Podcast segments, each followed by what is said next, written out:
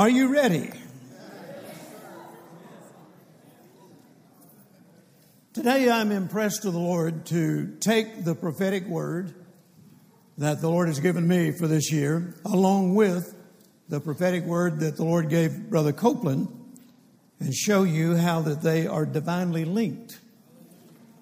God never contradicts himself. Amen. I always look forward to hearing what the Spirit of God is saying to Brother Copeland. And I listen to how it is connected to what the Lord has said to me. And I believe for them both. Hallelujah. Now, if you remember, the Lord said to me that it would be a year of marvels, wonders, and extraordinary manifestations of the greatness of our God. Say that with me marvels, wonders, and extraordinary manifestations of the greatness of my God. And if you believe that's the kind of year you're going to have, praise Him in advance. praise Him in advance. Amen. Exodus 34:10 says, "I will do marvels such as have not been done in all the earth." Marvels means things that cause one to be amazed or filled with overwhelming surprise. The Bible says in Exodus 15:11, "Who is like unto thee, O Lord? Who is like unto thee, glorious in holiness, fearful in praises, doing wonders?" The message translation says, "Who compares unto you, wonder working God. Look at somebody and tell them, My God's a wonder working God.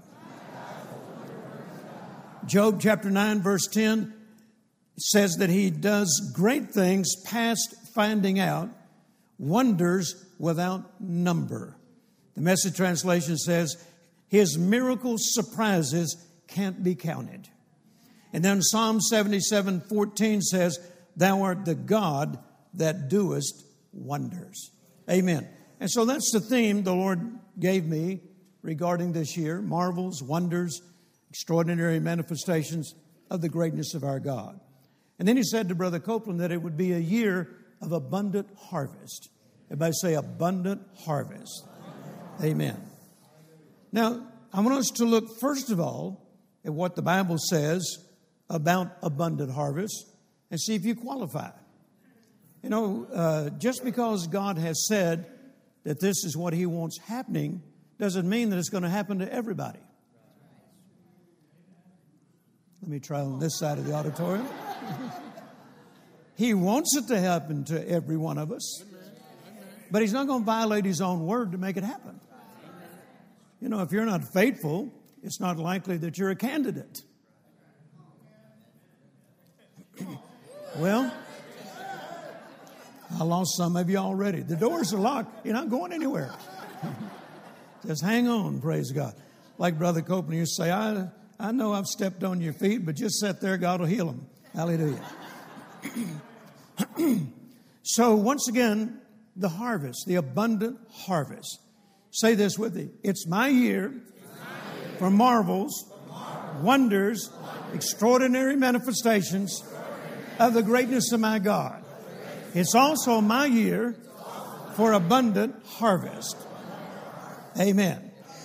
Now, abundant harvest, according to the word, belongs to faithful, consistent, and diligent sowers. If you're not a sower, then you haven't qualified yet. But it's not too late to become a sower. Amen. People who have learned that abundant harvest comes from people that are consistent and faithful in their sowing. They've also learned that God blesses their sowing, and it's not just so that He can make their life better, but so that they will have the resources to help make others' lives better. Amen? That's what it's all about. Blessed to be a blessing. Say, I'm blessed to be a blessing. He didn't say, I'm blessed to hoard it up. I'm blessed to keep it to myself. No, I'm blessed to be a blessing. I learned a long time ago. I asked the Lord way back in the early 70s. I said, Lord, what is your definition of a blessing? You want me to be a blessing? He said, It's an instrument through which my divine favor flows toward another person, preventing misfortune in their life and making their life better. Amen. I'm a blessing. Look at your neighbor and say, I'm a blessing. That means you're an instrument of God to bring hope to somebody else, to bring encouragement to somebody else, to prevent misfortune in the lives of others. Amen. And that's what Carolyn and I live for. We live to be a blessing. We're blessed, but we don't hoard it up on ourselves. Now, I get, you know, ugly letters from time to time about people getting angry about how blessed I am. Well, you just have to talk to God about that. That's right. Come on. Amen. I'm certainly not going to say, Lord, don't bless me anymore because people don't like it.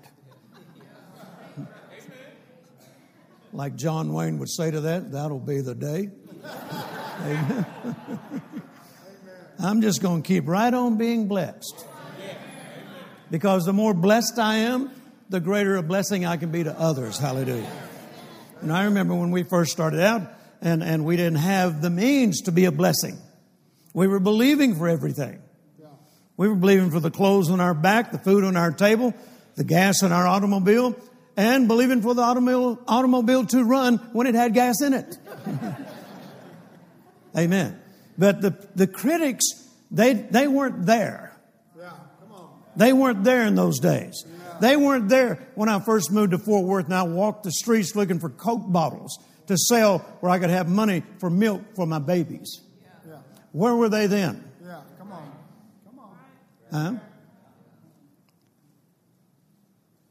And because we were doers of the word and we made a commitment to trust God, to live by faith, do what He said, then God honored it. And praise God, I haven't hunted for Coke bottles in years. in fact, I can buy you a Coke if you'd like one. Hallelujah. Huh? Now, we're blessed to be a blessing. And there's always critics. There's always people to get upset about it. They get upset about the car you drive, the house you live in, the clothes you wear, whatever. They're just always looking for an excuse. Amen. When I see someone's blessed, I don't get upset about it. I rejoice with them. That shows me they're doing something right. The Bible says, follow those who through faith and patience inherit the promises. Amen. We shouldn't be critical of people that are inheriting the promises. We should find out what are they doing and follow the example. That's exactly what I did. You know, it was Kenneth Copeland who came in 1969 and preached the message of faith like I'd never heard before. Changed my life.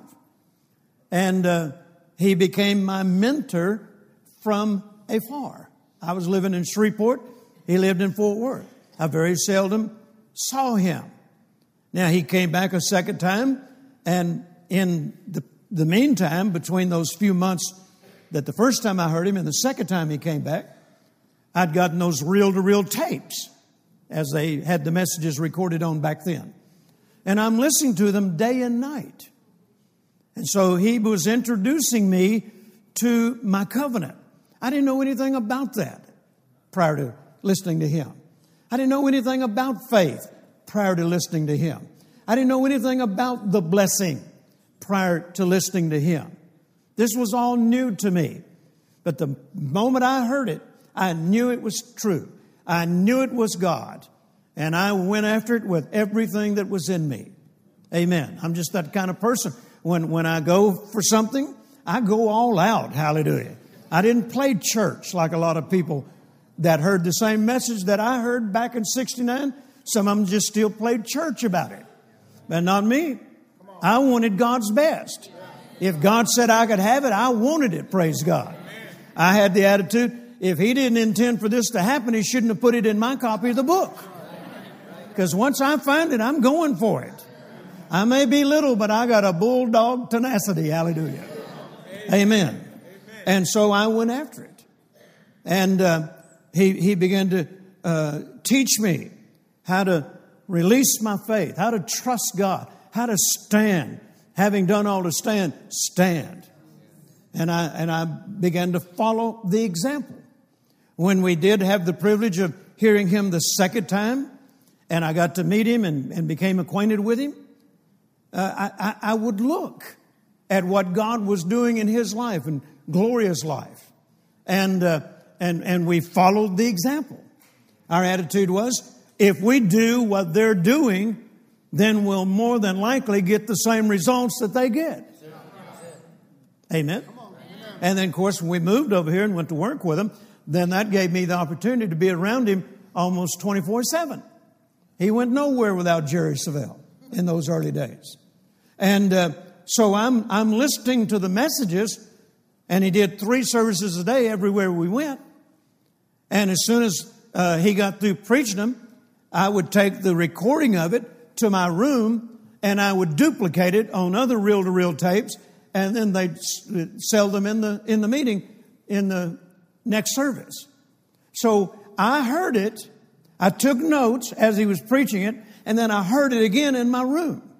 Because back then, if it was an hour message, it took an hour to, to re, uh, record it or duplicate it. That's the word I'm looking for.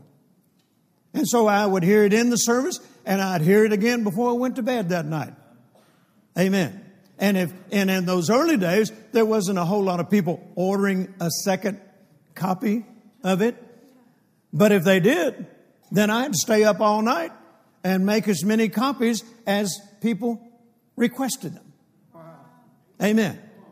One at a time. And I would hear the message over and over and over and over and over and over. In fact, he got to the place where if he had stopped at any point and said, Jerry, take over, I knew exactly where he was headed with this. Amen. And, and later, many times he did say, Come on, Jerry, take over. And I took over just and, and said it the way he said it and, and used even his examples.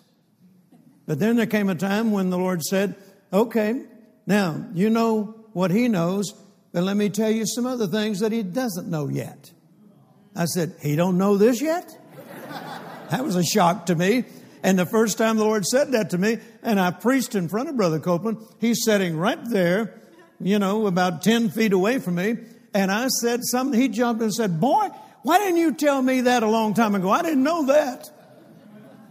I thought, look at here, hallelujah. I said something Kenneth Copeland didn't know. I doubt Kenneth Hagin knew it. I doubt Oral Roberts knew it. No, I'm just kidding. But it became my revelation. Not just something I heard Kenneth Copeland say. Not just something I heard Oral Roberts say. Not just something I heard Kenneth Hagin say. Thank God those men introduced it to me. But then when it became a revelation to me, see, you know when it's a revelation when nobody can take it away from you. If somebody's still capable of getting you to doubt it and release it and let go of it, not act on it anymore, then it's no longer a revelation. I've had people ask me many times over the years, why do you think so many people have left the word of faith? My attitude is, my response is, it never was a revelation to start with because if it is a revelation, you never let go of it. That's right. Amen. Amen. They just heard something, it tickled their ears, uh, they grabbed hold of it for a season. But Jesus even said, once the word is sown, Satan comes immediately to try to take the word away. But Carol and I determined he is not taking the word away from us.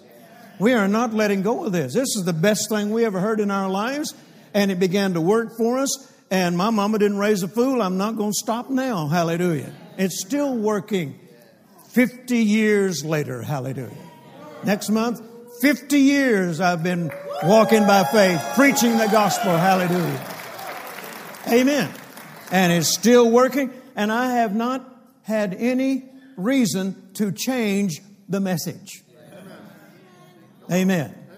You go listen to things I preached in 1970, and I'm preaching the same thing today. I just know more about it. Hallelujah.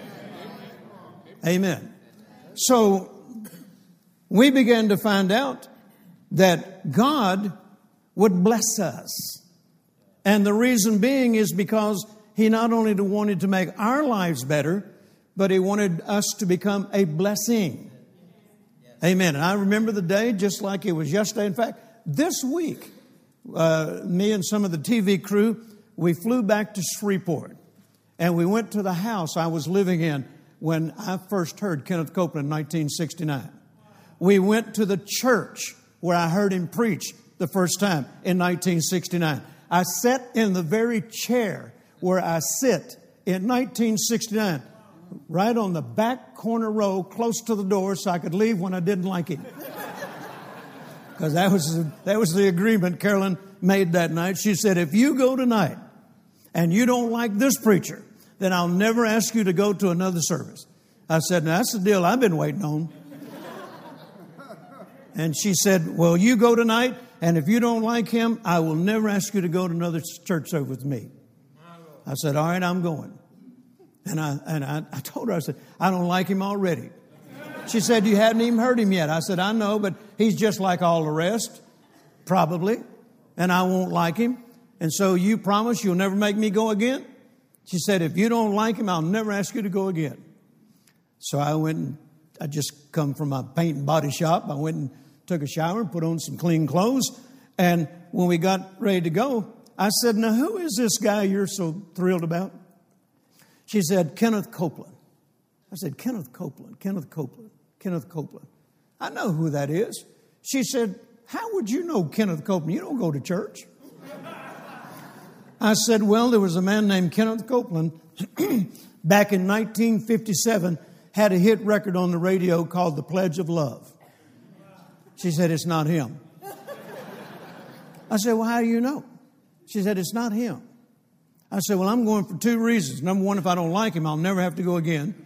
Number two, when he gets through preaching, I'm going to ask him if he's the same guy. I'd like to be right one time. Any other husbands like to be right one time?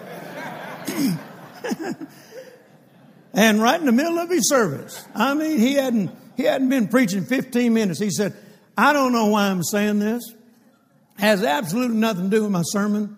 I guess somebody in here needs to hear it. In 1957, I had a hit record on the radio called The Pledge of Love. I was headed for rock and roll stardom. And he told the testimony about that, and he said, Now let's get back to the work. God used that. In fact, he used that to get my attention because now I'm sitting right on the edge of my chair listening to every word he said. Now, I didn't go forward at the end of the service, but that night when I got home, I couldn't sleep. I got up three o'clock in the morning, went to my living room, February the 11th, 1969, lifted both hands, said, God, I've been running from you all my life. I know you called me to preach. I didn't want to do it. But if you still want me, here I am. I surrendered my life to Him and, and uh, was just had a glorious experience that night. And the rest is history, praise God. Amen. But when he came back the second time, I moved from the front row to, I mean, the back row to the front row. Because I'm a front row believer now, praise God. I, I can't get enough of the Word of God. And so we did a, a segment for our television broadcast and for our 50 year anniversary with me sitting on that very corner seat in the back row of that church telling that experience. Then we moved up to the front and told the experience. And then I moved over to the third row about where Stewart's sitting, right on the end, when Brother Copeland called me out and said, God showed me we'll be a team. We're going to spend the rest of our lives together preaching the Word of God around the world. And we went through all of that again just this past week over in Shreveport. And uh, I'm looking forward to how it turned out when we, when we get it all set up for anniversary program. Amen. But those were the early days of me finding out that God wanted me blessed, that God wanted me to become a blessing. And I realized and learned, and, and I learned uh, a lot of this more so from Oral Roberts. Now, Kenneth Copeland preached it, and Kenneth Hagin preached it. But Oral Roberts, in those days, he was known more for it because he preached a message of prosperity that God is a good God. And he wrote this book in 1969. I think God had him write it just for me because it came out in 1969. I'm sitting there watching Oral Roberts on television in our little home in, on Training Lane there in Shreveport and Brother Roberts was preaching on the miracle of seed faith. And he said at the end of the program, I, he said, Now, I've written this book, And if you'd like to have a copy of it, I'll send it to you absolutely free. Just write Oral Roberts, Tulsa, Oklahoma. I'll holler to Carolyn. Carolyn, here's one we can afford. and I ordered that book. And as soon as that book arrived in the mail, I consumed it. I consumed it. The miracle of seed faith.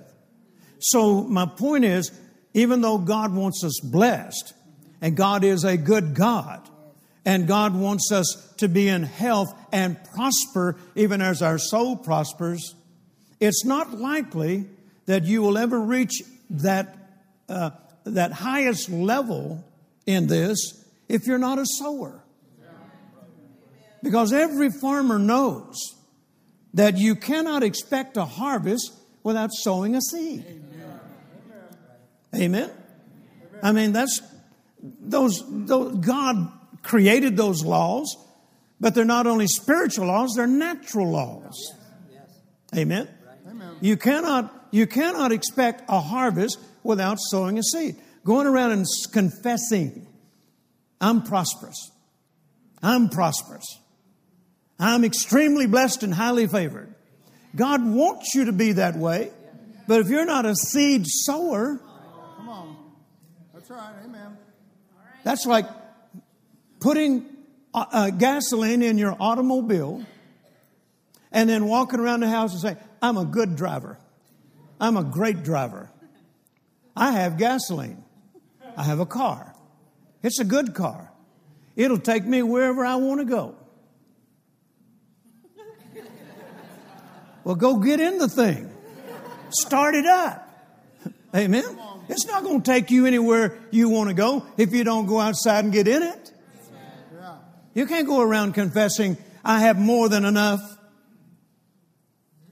If you read Philippians chapter 4, verse 19, where a lot of people use it as a confession and should, my God shall supply all your need according to his riches and glory by Christ Jesus. But read the theme of that and where it was in, what it was inspired from. It was about sowing. He was writing a letter to partners, people who supported his ministry financially. It's a partner letter. Amen. And he said, And my God shall supply all your need according to his riches and glory by Christ Jesus. That was inspired by the Holy Spirit. But the Holy Spirit inspired him to write it to sowers. Look your neighbors, that is really good preaching. Amen. So there's no such thing as a harvest without sowing seed. Well, Brother Copeland said, by the Spirit of God, it's the year of harvest. Yes, it is. But the Bible also says you must mix faith with the word preach so that it will profit you. Amen. And you can't mix faith with that if you're not a sower. That's right. Amen. Amen. Amen. Hallelujah. Now, Galatians chapter 6, go there with me. Galatians chapter 6, verse 6 Let him that is taught in the word communicate unto him that teacheth in all things. Another word for communicate is to support, to partner with, to give. Be not deceived, God is not mocked. For whatsoever a man soweth, that shall he also reap. For he that soweth to his flesh shall of the flesh reap corruption, but he that soweth to the Spirit shall of the Spirit reap, reap life everlasting. Let us not be weary in well doing, for in due season we shall reap if we faint not. As we have therefore opportunity, let us do good unto all men, especially unto them who are of the household of faith. Doing good here is a reference to being a blessing. Being a blessing. Amen. Did you notice that we're to look for or to be sensitive to opportunities to sow into others? As we therefore have opportunity. Amen. Opportunity. In fact, if you're really looking and sensitive to it, opportunities will come your way every day. Amen. An opportunity to sow into someone else's life. And notice it doesn't exclude non believers unto all men. I've sown into non believers. But it says, especially into those who are the household of faith.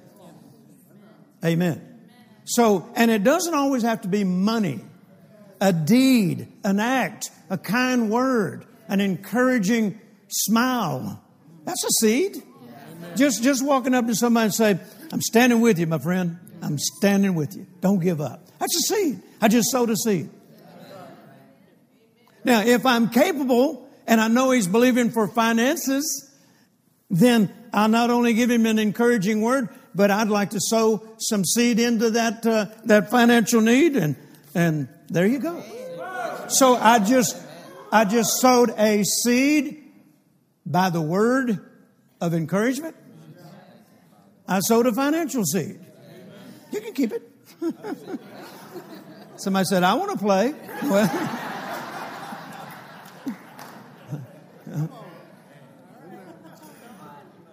I'm just looking for opportunities. Now, I did not say when you know someone's looking for an opportunity, corner them. It's like I was I was preaching at ORU one time, and um, uh, I, had ministered uh, concerning the laws of prosperity. And after the service, I was staying in the hotel right across from the campus, and I went to my hotel, and I was going to fly out the next morning. Three o'clock in the morning, I get a phone call. Is this Jerry Savelle? Yes. Uh, God told me you were going to pay the mortgage off on my house, and I'm down in the lobby waiting for you to come down.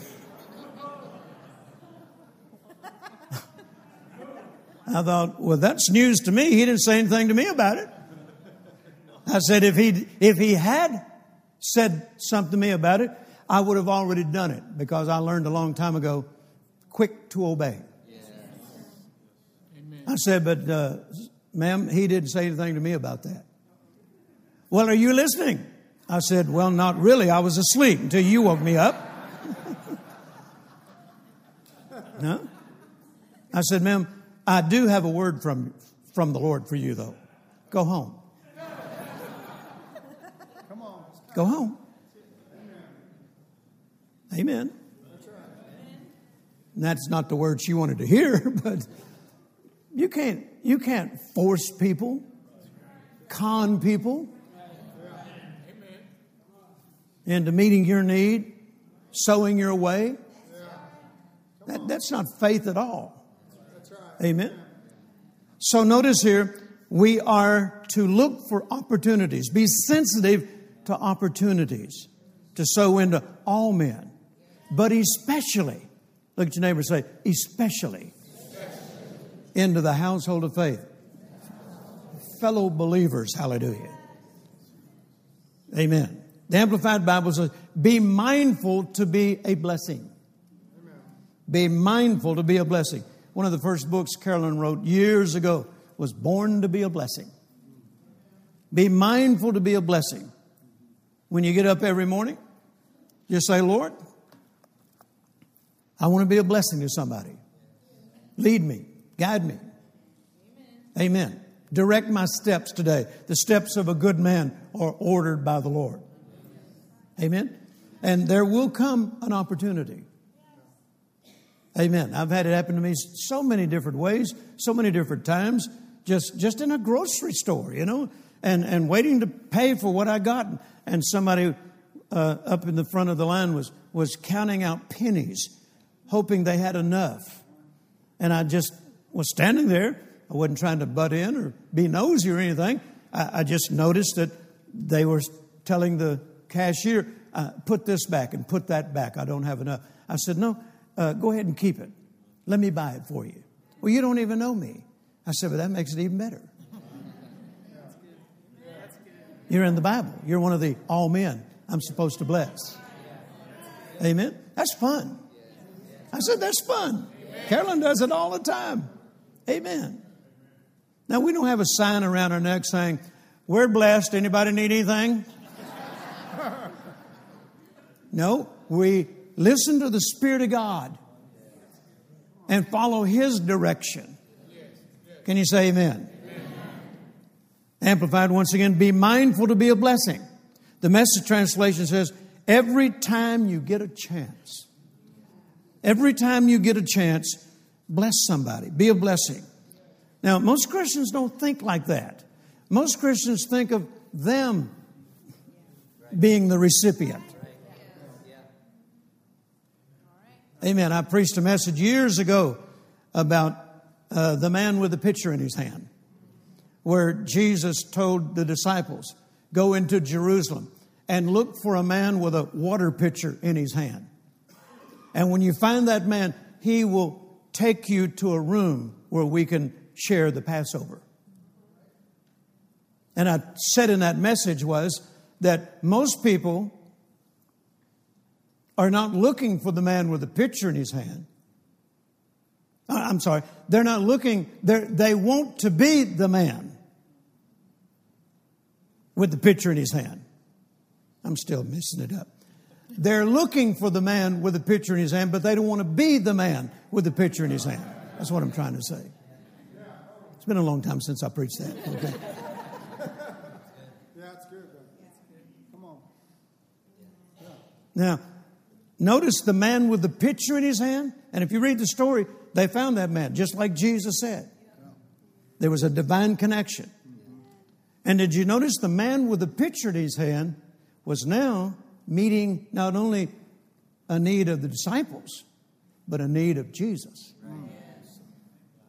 Wow.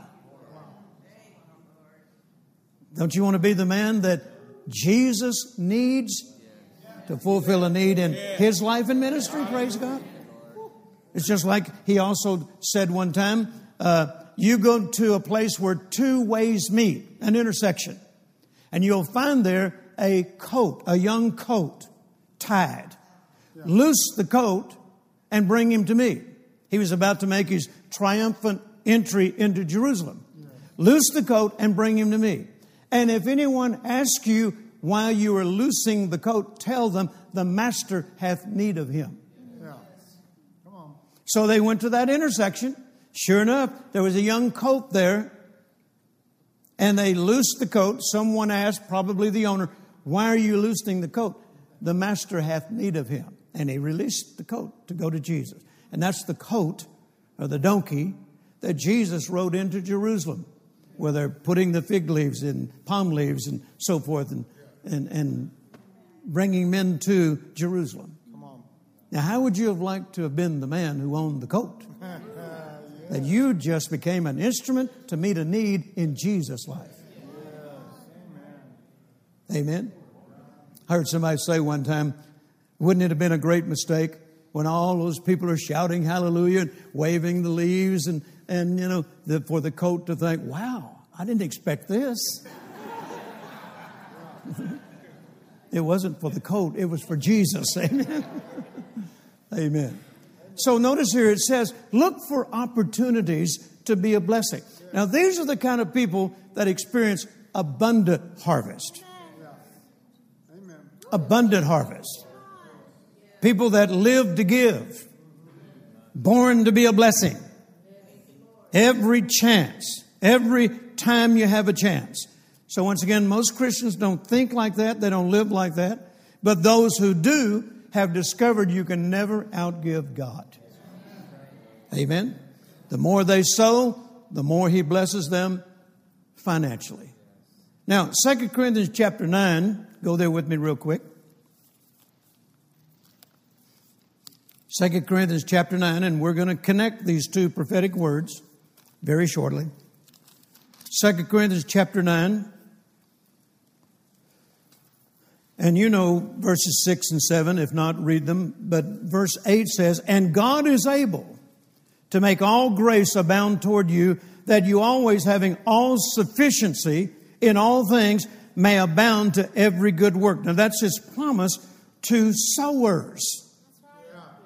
That's his promise to sowers.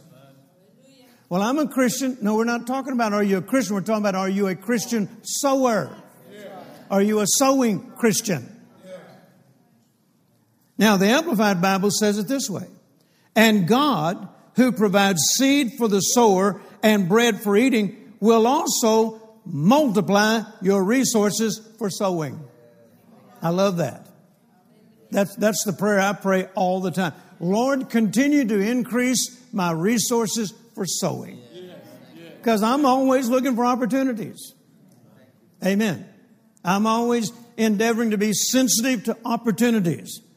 In fact, before coming into this year, I'd already made commitments to several people and ministries and so forth that the first quarter this year, I'm sending your ministry or you or whatever X amount of dollars to help you fulfill your vision. Now, it, it's, I won't tell you the amount, but it, um, it amounts to a lot. And in order for me to do it, and God's never let me down, He will have to increase my resources for sowing. Yes. Amen. So I don't think in terms of 10%.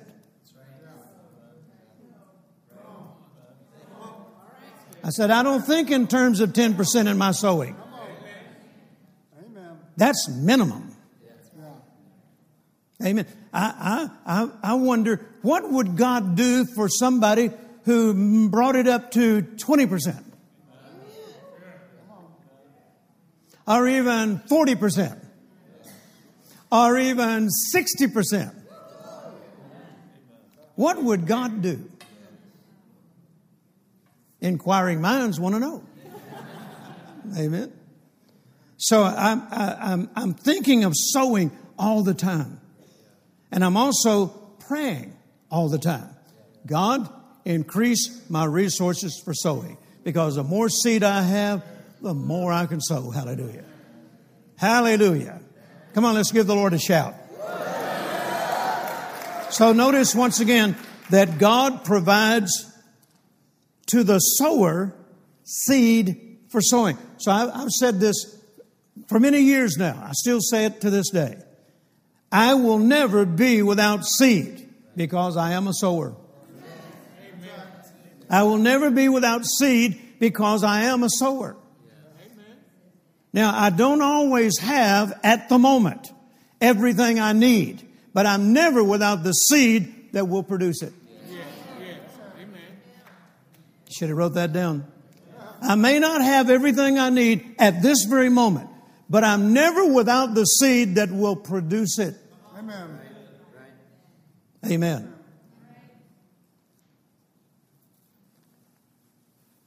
I also like to say that because of this spiritual law, I'm in total control of my financial destiny.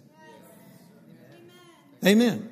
And you are as well because of the law of seed time and harvest and the principles that go along with it from Galatians, from Second Corinthians, then we are in control, total control of our financial destiny. Faithful, consistent, diligent sowers always experience abundant harvest. Now, Ecclesiastes chapter 11 and verse 1 from the message translation says this be generous. Look at your neighbor say, Be generous. Be generous. Invest in acts of charity because charity yields high returns. Yes. Hallelujah. Hallelujah. That's better than E.F. Hutton. That's better than Wall Street. Be generous. Invest in acts of charity. Charity yields high returns. Another word that could be used here for charity is the word liberality. And a synonym for liberality is generosity. And Proverbs 11 25 from the message translation says, The one who blesses others is abundantly blessed. The Amplified says, They'll increase more and more. The liberal person shall be enriched. And the word enriched means richer and wealthier. So the person that exercises or demonstrates charity, liberality, a blessing, then they just keep increasing more and more. If you saw the way Carol and I lived in 1969, even 1970, 71, when we first came here. There's no comparison in our lifestyle today than our lifestyle back then. Amen. And, and we've done it with Bible principles. I've, I've been asked many times, what's the greatest spiritual law you've ever learned? Without hesitation, I can say the law of seed time and harvest. Yes. Amen. I gave my way out of debt. I gave my way out of lack. Hallelujah. Come on, somebody shout with me. Praise God. Glory to God. And, and, and you have to understand, when we first began to learn this, our seed was small. You got to start where you are. Amen. I couldn't give $100,000, so I started with a nickel. I started with a dollar. Like Charles Capps used to say, if you're down to your last $1 bill, do not spend it. Don't eat your seed. Amen. Sow it. if you're down to your last dollar, sow it. Don't eat your seed. This really is good preaching. Amen. I'm, I'm, I'm trying to tell you scripturally how to position yourself for abundant harvest. Amen. There's just no denying abundant harvest belongs to generous, liberal sowers. That's God's word. And he's not a man that he should lie. Now, 2 Corinthians chapter 9 and verse 6 from the message translation says, A stingy planter gets a stingy crop. So notice who caused this stingy crop. That's right. The stingy person. But on the other hand, it says a lavish planter gets a lavish crop. Look at your neighbor and say, I'm determined to be a lavish giver. Now you got to start somewhere. And quit using this excuse that I have heard at least 9,000 times in the last 50 years. Well, when my ship comes in. Most people that say that have never sent a ship out. Don't wait. The, the, the, the book of uh, Proverbs, Ecclesiastes, they say, don't, don't wait for perfect conditions. I discovered a long time ago most of my greatest harvest came when the conditions were not perfect for sowing. Amen. That's a vital key that, that most of your greatest harvest, your greatest returns comes when you're obedient to sow when the conditions are not favorable. Amen. We, we were in um, Charlotte, North Carolina in 1981. And at that time, my ministry was experiencing a, a financial famine. And the Lord visited me and, and gave me the keys to overcoming financial famine. And I've written it in books. I preached all over the world. I preached it that night in that convention, uh, Believers Convention. And uh, I had, at that time, 10 departments of my ministry missions, television, uh, school, Bible school, different things. 10 basic uh, di- uh, divisions in the ministry. And the Lord told me, He said, I want you to take over to that meeting tonight and I want you to hand it to Kenneth Copeland and tell him this is coming out of every division of your ministry. And he told me to write $1,000 from each division. Now, in some cases, that was the last thousand dollars I had in that account. He said, sow a thousand out of your aviation department. Sow a thousand out of your television department. Sow a thousand out of your missions department. Sow a thousand. And, I, and I, in many cases, that was the last thousand I had. In fact, I noticed that God didn't even ask me when He told me to do this, uh, how much do you have? Don't you think He knew that was the last thousand I had? Like he, like he told Jesse one time when he first met, uh, went to a Kenneth Hagin meeting, and Brother Hagin was receiving an offering for Rhema. And he said, uh, uh, the Lord told him, said, Jesse, sow $10,000. And Jesse spoke up and said, Lord, that's all I've got. He said, That's all I asked for.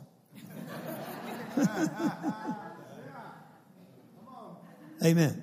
And so I took over there a check out of every division, out of every department $1,000, $1,000. 10 $1,000 checks. And then he also said, and take a thousand out of your personal account because Carol and I were building in the building the home that we live in today. And I took a thousand dollars out of our personal account. And so I told Brother Copeland what I was doing, and I handed him the checks. And in most cases, they were not favorable conditions. I needed that thousand dollars out of every one of those. You ever, you ever tried to reason with the Lord? You ever tried to use scripture on Him? Come and let us reason together. Lord, this is not reasonable.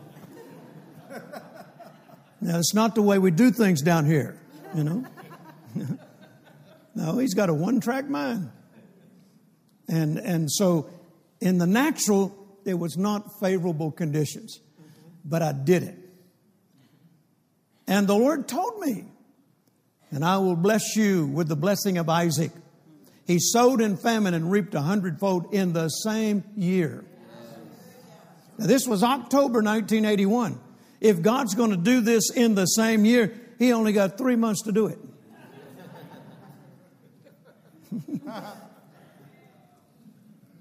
you ever held up the calendar to God?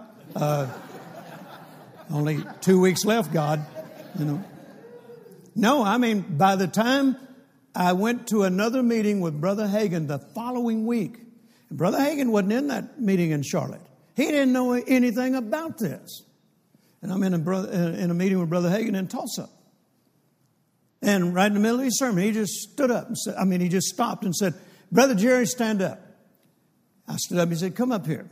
He said, I'm, I'm, I'm instructed the Lord to do something. And he said, I'm sowing my airplane into your ministry. Now, that airplane at that time, it was a Cessna 421. It, at that time, it was worth about a quarter of a million dollars. So I sold a thousand out of my aviation department, and within a week, I got an airplane as a harvest that was valued at a quarter of a million. The next night in that same meeting, some people from Canada came up to me and Carolyn said, uh, The Lord told us to sow $100,000 into your television ministry. Hallelujah. Before the end of the year, my harvest on every seed I sowed in October 1981 in Charlotte, North Carolina, had produced 100 times what I sowed. Hallelujah. Amen. Well, that'll mark you. Amen. That'll mark you for the rest of your life. Amen. I, I remember. Uh, well, let me read this for you to you first. You might be thinking, well, what? How does this all relate to marvels, wonders, and extraordinary manifestation? Let me read to you verse eight from Second Corinthians, where we just read about the stingy crop and the lavish crop. Verse 8 from the message translation says this God can pour on the blessings in astonishing ways. Uh, that's for 2 Corinthians chapter 9, verse 8. King James, we read it earlier. But the message translation says, God can pour on the blessings in astonishing ways. That comes under the category of marvels, wonders, and extraordinary manifestation. The word astonishing means so surprisingly impressive as to stun or to overwhelm. And the Bible says God is capable. Why? Because He's the God of wonders. God can pour out the blessings on your life in astonishing ways. Amen. Uh, there was there was a time when I was uh, I was preaching again in, in Tulsa at ORU, uh, but it wasn't an Oral Roberts meeting. It was uh, a Victory Christian Center meeting, Pastor Billy Joe. And uh, I'm preaching there. And right after the service, a man came up to me and he said, Brother Jerry, I know you, you, you have been a classic car enthusiast, used to restore them and so forth, and I know you still enjoy classic cars. He said, I have a 1957 Thunderbird that I need to sell. He said, I really need to sell it. He said, I know I could get more for it if I just had time, but I don't have time. And he said, uh, if you could help me out, I need a, I need a $5,000 miracle. And he said, I know that car is worth a lot more than 5000 but for you, if you could give me $5,000 for that car, it would help me greatly. I said, Well, yes, sir, I, I can do that. So I gave him $5,000 for a 57 T Bird. Now, it wasn't, you know, a numbers match car. It wasn't, you know, high in value car. It was worth a lot more than 5000 But I, I went up there and got it and brought it back. And uh, the work that it needed to, to increase the value, I could do myself. So I, did, I just invested about another $2,500 in it and did the work myself. Now, I had helped, before I went up to that meeting, I had helped somebody else buy a car. They needed a car. And I helped them get a car. I didn't pay the full amount that they needed, but I was able to pay the balance of what they needed to get a car.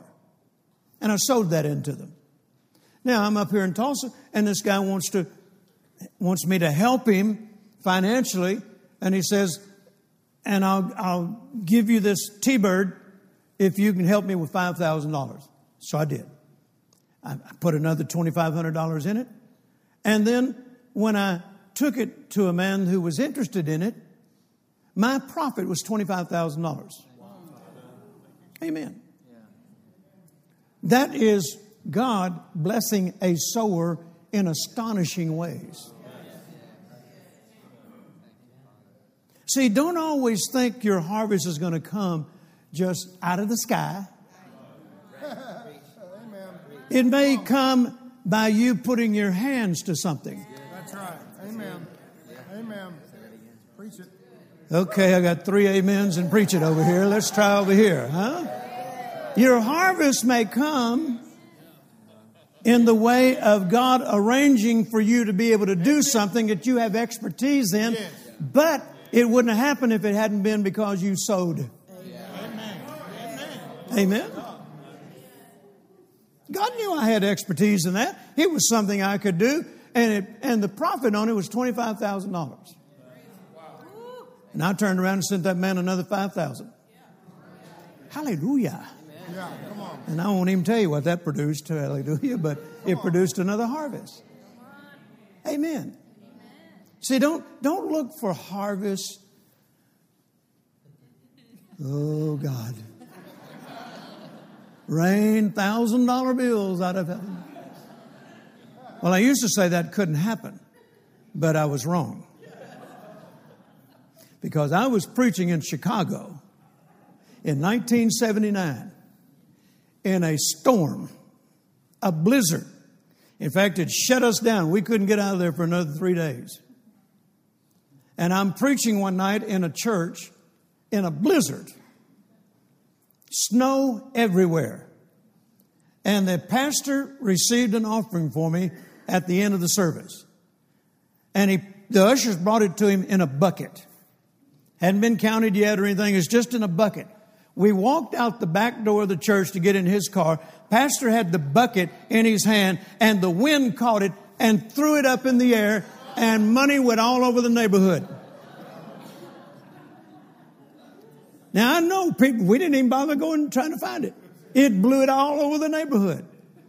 And I know people got up the next morning saying, there's money in our front yard. There's money in the shrubs. God does rain money out of heaven. But that's not likely how he's going to do it for you. And the reason I know why is because we very seldom get storms and blizzards up here. or down here. so I'm not saying God couldn't do it, but it's not likely. Amen. But God can cause a harvest to come to you in astonishing ways. So, my point is don't limit Him.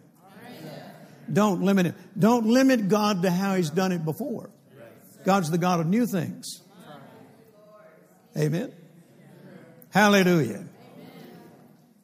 So, astonishing means surprising and impressive, as to stun or to overwhelm. A great example of that is the story of Isaac sowing in famine, Genesis chapter 26. The Amplified Bible says the Lord favored him with blessings. And notice he's sowing in unfavorable conditions. There's a famine. There's, there's no ability to water his seed. And yet God said, Don't go to Egypt. You go to the land that I'll tell you of. Sojourn there, and, and I will bless you, empower you to prosper. And Isaac sowed in that land, the Bible says. And the Lord favored him with blessings. He became great and gained more and more until he became very wealthy and distinguished. The message translation says, He took in a huge harvest.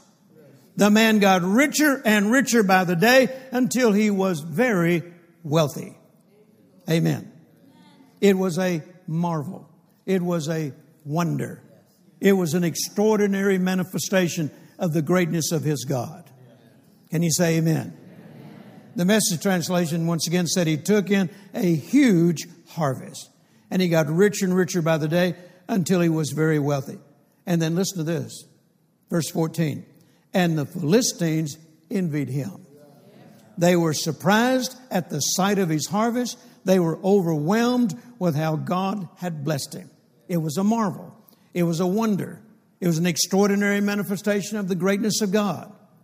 Amen.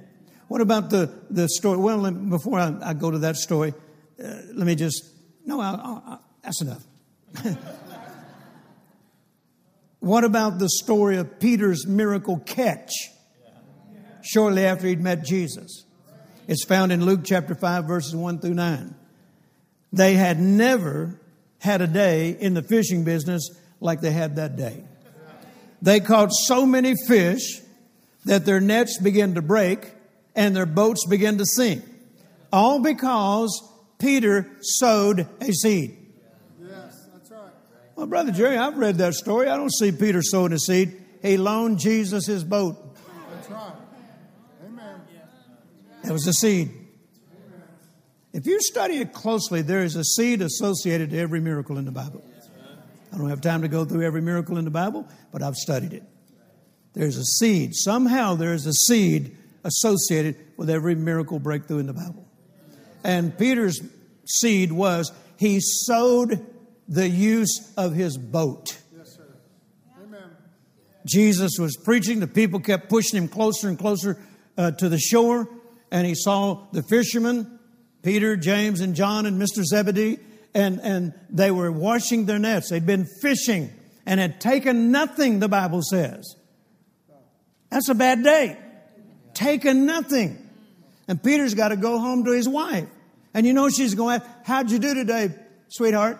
Well, we didn't take anything. Well, Mama told me not to marry you. He's not looking forward to going home. And so they're on their way to wash their nets. Most of them were already ashore washing their nets. But he noticed Peter was still in the boat. And he said to Simon, Let me borrow your boat. I'm paraphrasing. Let me borrow your boat so I can finish my sermon. And Jesus stood in the boat and preached to the people. And then he turned to Peter and said, Now launch out into the deep and let down your net. Come on. Now here's a key point. God, God woke me up from a nap to tell me this yesterday.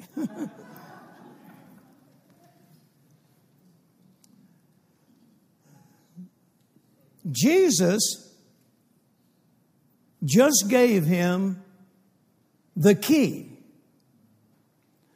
to a miracle breakthrough, marvels, wonders, and extraordinary manifestations, and also an abundant harvest. He said, Launch out into the deep and let down your net. In other words, Jesus, listen to this, gave Peter some unsolicited fishing advice. That's right. Peter didn't ask Jesus, Why didn't I catch any fish? I'm a fisherman. It's what I do. He didn't ask, he didn't ask for any advice. In fact, if Jesus hadn't asked him to let him use his boat, he'd have gone on to shore and gone on home and missed out on this great breakthrough. But Jesus said to him, Now launch out into your deep and let down your nets for a catch. It was unsolicited, but it turned out to be a rhema from God. A, a, a specific word pertaining to his situation. And Jesus was expecting, if Peter obeyed, that it would be the harvest from his seed of loaning his boat. Amen. And you remember what Peter said? Master, we, we've, we've been fishing all night. We haven't taken anything. Nevertheless, at thy word. Yes, amen. Nevertheless, at thy word. Everybody say, nevertheless. Nevertheless, at thy word, I will let down the net. And as he did that, the Bible says he caught so many fish that his net began to break. His boat began to sink. He beckoned his partners to come and join him. They came out and they too experienced the same thing. Nets began to break and boat began to sink. They had the finest day in the fishing business in the history of their business. The Bible says they caught a multitude of fish. And listen to what it says in verse 9. Peter was astonished at all that were with, and all that were with him at the haul of fishes which they had taken. The message translation says they were overwhelmed. The Amplified says they were gripped with bewildering amazement. In other words, because they sowed a seed, they reaped an abundant harvest through marvels, wonders, and extraordinary manifestations. Hallelujah. Amen. They were amazed. They were overwhelmed. They were surprised. Peter's miraculous catch exceeded his expectations. It was a striking manifestation of the awesome ability of God to do what men say can't be done. Why? Because He's the God of wonders. Now, here's the key point to experiencing this. Once again, Jesus offered Peter unsolicited fishing advice. When you sow a seed, listen to God. He knows more about insurance than you do. he knows about more about sales than you do. He knows more about automobiles than you do. I don't care what you do, what your expertise is, Jesus knows more about it. And when you sow a seed, He will begin to give you a rhema that will produce marvels, wonders, and extraordinary manifestations. But you have to be listening. See, a lot of times when people sow seed, the only thing they hear is, I shouldn't have done that. Oh, I wish I hadn't done that. No, you need to hang around Jesus and wait for the rhema. Wait for that specific word that will position you for marvels, wonders, and extraordinary manifestations. One day I came in from meetings, and, and uh, the next day I was at the office, and I had to walk over to the uh, uh, uh accounting department. And the lady that worked for us at that time in the accounting department, she was coming out of her office coming down the hallway, and she said, Oh, Brother Jerry, you're just who I was looking for. I was headed over to the executive building. And she said, I just wanted to uh, show you today we received a $100,000 gift in the mail. And I said, Well, who's it from? She told me, and she had the check. She said, I just wanted you to see it before I made the deposit. And so I laid my hands on it, prayed this for this person, one of our partners, prayed for them. And then when I got through praying, I said, Now you know what to do. She said, Yes, sir, I'll do it. Well, she knows to take 10% of it and put it in the tithe account because we're a tithing ministry, we're a tithing church. We, we, take, we take it out of our income and, and put it in a tithe account so we can bless others and bless other ministries and projects and, and, and various things. I said, So you know what to do? She said, Yes, sir. I'll put $10,000 of it in the tithe account. I was walking out of the building when I put my hand on the door handle to walk out to the outside to go to my building. I heard the Lord say, How would you like some extraordinary results? I said, You know I would. He said, Then sow the whole hundred thousand. So I went right back in, and Carol had not even got to her office yet. I said, Carol, hold on. I said, don't put 10,000 in the tithe account, put the whole 100,000 in the tithe account. Now, we needed that 100,000. There was, there was a dozen things we could have used that 100,000 for. But I'm, I'm looking for the extraordinary. I'm looking for marvels and wonders and extraordinary manifestations. I said, so the, put the whole hundred thousand dollars in the uh, tithe account, and I'll go pray and ask the Lord what He wants me to do with it, and I'll call you in a little while. You, well, he shortly after I got back to my office, and he said, told me where to sow it. I called her and I said, write the check and, and get that in the mail right away. So I did. She did. And uh, so I'm just, you know, going carrying on with other things I had to do. Before the month was up, we received three additional $100,000 offerings. Now, that had never happened in the history of our ministry, not in the, in the same, within two or three weeks. Now, we'd received $100,000 gifts before, but we had never at that time received, that made it four, because it was, we, we received the first one that we sold, and then God produced three more $100,000 checks. Amen. In the same month. Glory. Now, I'm not saying that's going to happen to you, but I am saying if you hear that rhema, it will position you for a supernatural breakthrough. It'll position you for marvels, wonders, and extraordinary manifestations. Can you say amen? That's what Peter did. He sowed an unreasonable seed. The man's tired. He's been fishing all night. He wants to go home. And yet, he was willing to sow an unreasonable seed. Nevertheless, at thy word. Another translation says, if you say so, I'll do it. Another translation says, on the grounds of your word, I'll do it. And he did. And Peter received a boat sinking, net breaking, in fact, several net breaking, boat sinking loads of fish. Amen. I did a little studying on this, and I remember that it said he caught a multitude of fish. I said, Lord, how many? That's the way I study the word. I won't know everything. how many? He said, Well, how many is a multitude in other places where I use the word multitude or where it's used? I said, Well, in one place you fed a multitude of people with fishes and loaves, and it turns out it was 5,000 men.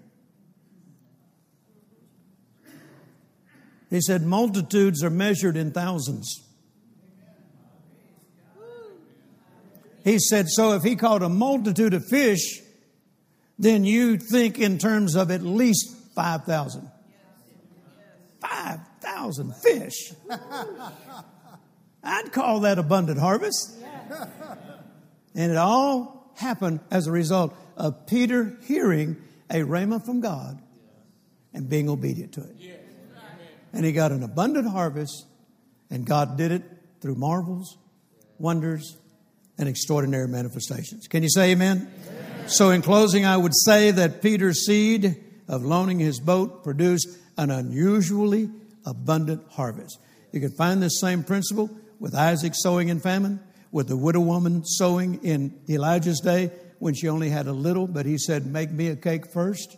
She sowed that cake, and it produced unlimited, abundant harvest. Amen. So, in every situation, none of the conditions were favorable, but they heard a rhema from God after they sowed their seed. Amen. Wait for that rhema. Keep sowing your seed. Don't ever stop sowing seed. But after you sow the seed, listen for the rhema. Because what Jesus will tell you to do is going to position you for marvels, wonders, and extraordinary manifestations. If you believe it, give the Lord your best shout. Hallelujah. Amen. Hallelujah. Come on, stand to your feet. I know I've kept you a little later today, maybe seven minutes, eight minutes. But it was worth it, wasn't it? Praise God. Amen. Hallelujah. Hallelujah. Hallelujah. I want you to get your tithes and your offerings ready, if you will, please.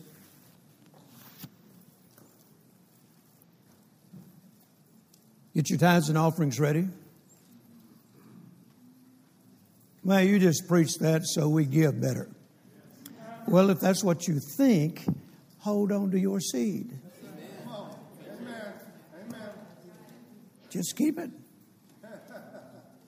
And we'll wait for your testimony of abundant harvest. I don't teach these principles so I can get you to give. I teach these principles because it's God's Word. And if you act on it, then it's going to produce for you just like it would for anybody else. Can you say amen? Now, last Sunday, I was at Eagle Mountain Church, and I preached a message about how important it is once you sow a seed to water it. Because without watering that seed, it can't germinate. Agriculturists call it if a seed doesn't get watered, it becomes a dormant seed. Even though it's in the ground, it won't sprout, it won't grow, it won't produce. And the, the, the, the watering of our seed is us speaking the Word of God over it. I don't have time to teach on all the principles where I showed that last week. But if you're interested, you can get the message from Eagle Mountain. But I believe you put a list up here of some scripture that I gave them that I use for watering my seed. And I want you to say them with me. So let's put those on the screen. Dr. Savelle, actually, we put everything in like a confession. Yeah. And right now, right now we're creating the thing that you gave us that has all the scriptures that they'll actually be able to take home. But we. Uh, okay, so you don't have all that I said then. Yeah, we just have we. It's everything there except for the scriptures. But we're okay. give them all the scriptures. But okay. Well in days ahead, they'll put the scriptures with the confession that I make. Because it's important to know what the scripture says. You have it in your heart, not just, well, Brother Jerry said do this. No, have it in your heart. Now, this is the confession I want you to make over this, over this seed. Thank you, sir. Hold your seed up.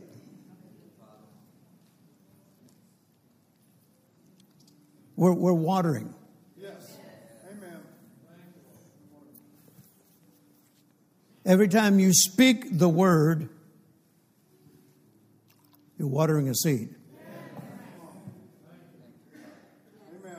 Rick, come hold this for me. Hold that. Now, if I had the scriptures up here, I'd say the scripture first, and then I'd read you the confession. So we just have the confession. So say this with me I sow my seeds in faith I'll say it first and you say it after me. I sow my seeds in faith, I sow my seeds in faith, knowing that the law of seed time and harvest knowing that is working on my behalf. is working on my behalf. Now I got that from Genesis 8:22. So I just watered the seed. Yes. Amen. I have sown my financial seeds I have sown my financial seed, and I'm expecting them to produce and I'm expecting them to produce after their kind after their kind in the form of financial harvest. in the form of financial harvest. That's in Genesis chapter 1. Every seed produces after its own kind. I just watered a seed. I'm expecting every seed that I have sown I'm expecting every seed that I have sown to grow up, to spring up, to spring up and to produce an abundant harvest. and to produce an abundant harvest. That's Galatians chapter 6. We, uh, I'm it more on you. Because I have been obedient Because I have been obedient to God and have sown my seeds, have sown my seed, I fully expect I fully expect my days to be filled with prosperity my days to be filled and my years with pleasures. and my years with pleasure. That's in the book of Job. Come on. Woo. Hallelujah. Because God has seen my sowing, Because God has seen my His mind is on me continually. His mind is on me. I'm expecting more and more I'm expecting more financial blessings and more and more financial increase. That's in the book of Psalms. I'm expecting good measure, pressed down, shaken together, and running over harvest from every seed I've sown. That's Luke 6:38. I'm entitled to and I'm expecting a bountiful harvest because I am a bountiful sower. because I'm a bountiful sower. That's 2 Corinthians chapter 9. I'm expecting to have all sufficiency, I'm expecting to have all more than enough, more than enough and be abounding in financial blessings, to be abounding in so that I'm able to sow into every good work that the Holy Spirit impresses me to be a blessing to. That's 2 Corinthians chapter 9 as well. Since I do believe in the Lord, my God, and I believe what he is, his prophet has spoken regarding 2019 being my year for abundant harvest, then I'm expecting this each and every day throughout this year to come to pass in my life. In Jesus' name, so be it. Amen and amen. Hallelujah. We just watered our seed. Hallelujah. We just watered our seed. The agriculturists tell us that seed that is planted must be watered frequently. If not, it becomes a dormant seed. And they tell us usually you need to water a seed at least minimum once a day. So every day. Now, see, this is where a lot of people in the body of Christ are missing it. If you do it right now because I ask you to do it and then you never think about it again, three weeks down the road, you think, oh, I haven't been watering my seed. Whose fault is it your seed is not germinating? I could have been a lawyer. I rest my case. Come on, let's give the Lord a good shout of praise. Go ahead and receive it. Praise God.